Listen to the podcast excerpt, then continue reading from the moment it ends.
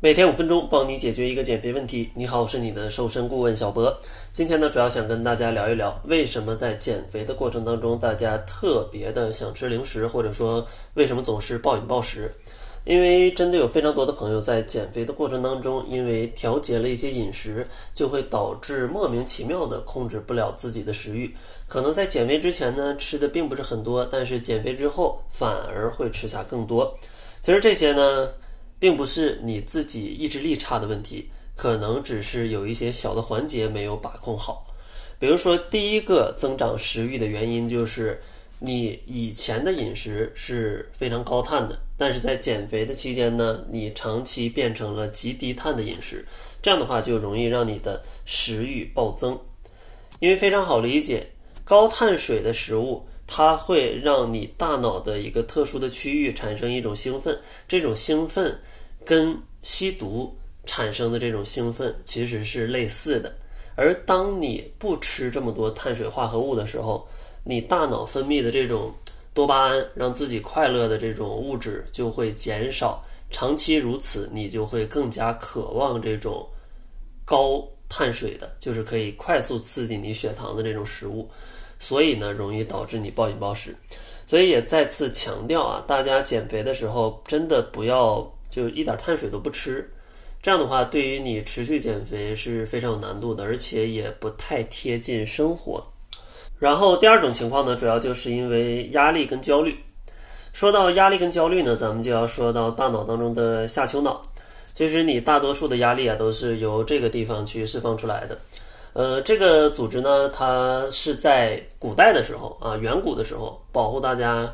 生存的呃一个地方。因为呢，当你碰到一个大狮子啊，或者一个非常危险的东西，这个下丘脑就会给你释放非常多的肾上腺素，然后呢，你就会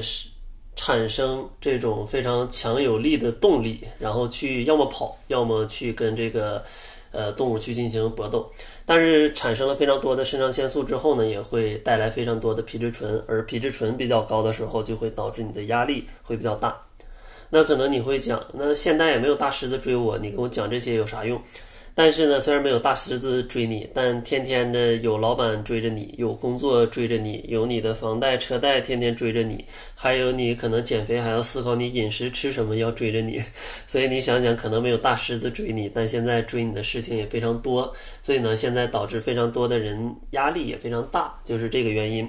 而过多的皮质醇呢，其实会导致你的食欲就会比较旺盛，去希望多寻找一些高甜的食物、高糖的食物，来让你的大脑多分泌一些多巴胺。就像上面所讲，所以呢，过高的压力也容易导致你吃进更多的食物。同时呢，像呃《意志力》这本书里面也有讲到，意志力其实也是有限的，而血糖呢，其实是可以呃有效的增加意志力的一个方式啊。当然有大量的实验，这里就不多讲了。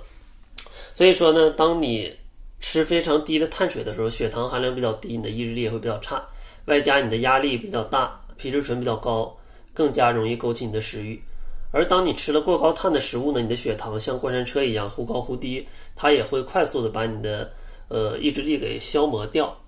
所以说呢，还是建议大家多吃一些低升糖指数的这种碳水化合物，这样的话可以让你的血糖更加的平稳，你的意志啊，还有你的情绪啊，都会。更加的稳定，对减肥来说是更加有帮助的。然后第三种情况呢，就是很多朋友已经觉得吃饱了，但是依然会吃吃吃。其实这个原因呢，大多是因为环境引起的。其实大家想想这个情况，你吃饱了还在吃是啥情况呢？可能就是聚餐，一帮人都没下桌，然后桌上还有很多的食物，或者说你点了一份外卖，外卖非常多，已经吃饱了，但是又不好意思扔。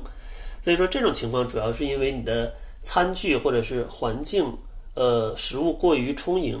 所导致的。所以说这种情况呢，建议大家还是换小一点的餐具，然后定量的食物，啊，会更加容易控制。当然呢，下期节目呢也会给大家来分享一些控制食欲的小技巧啊，希望大家都能在下期节目里找到适合自己的方法来合理的控制自己的食欲。结尾呢，送给大家一份减肥的方案。如果大家减肥不知道吃多少，也不知道怎么去吃，那欢迎大家关注公众号，搜索“窈窕会”，我们会根据大家的情况来去定制每个人都不一样的饮食的方案，告诉你你应该吃多少才适合你去减肥。呃，如果想领取的话，就关注窈窕会吧。那好了，这就是本期节目的全部，感谢您的收听，咱们下期节目再见。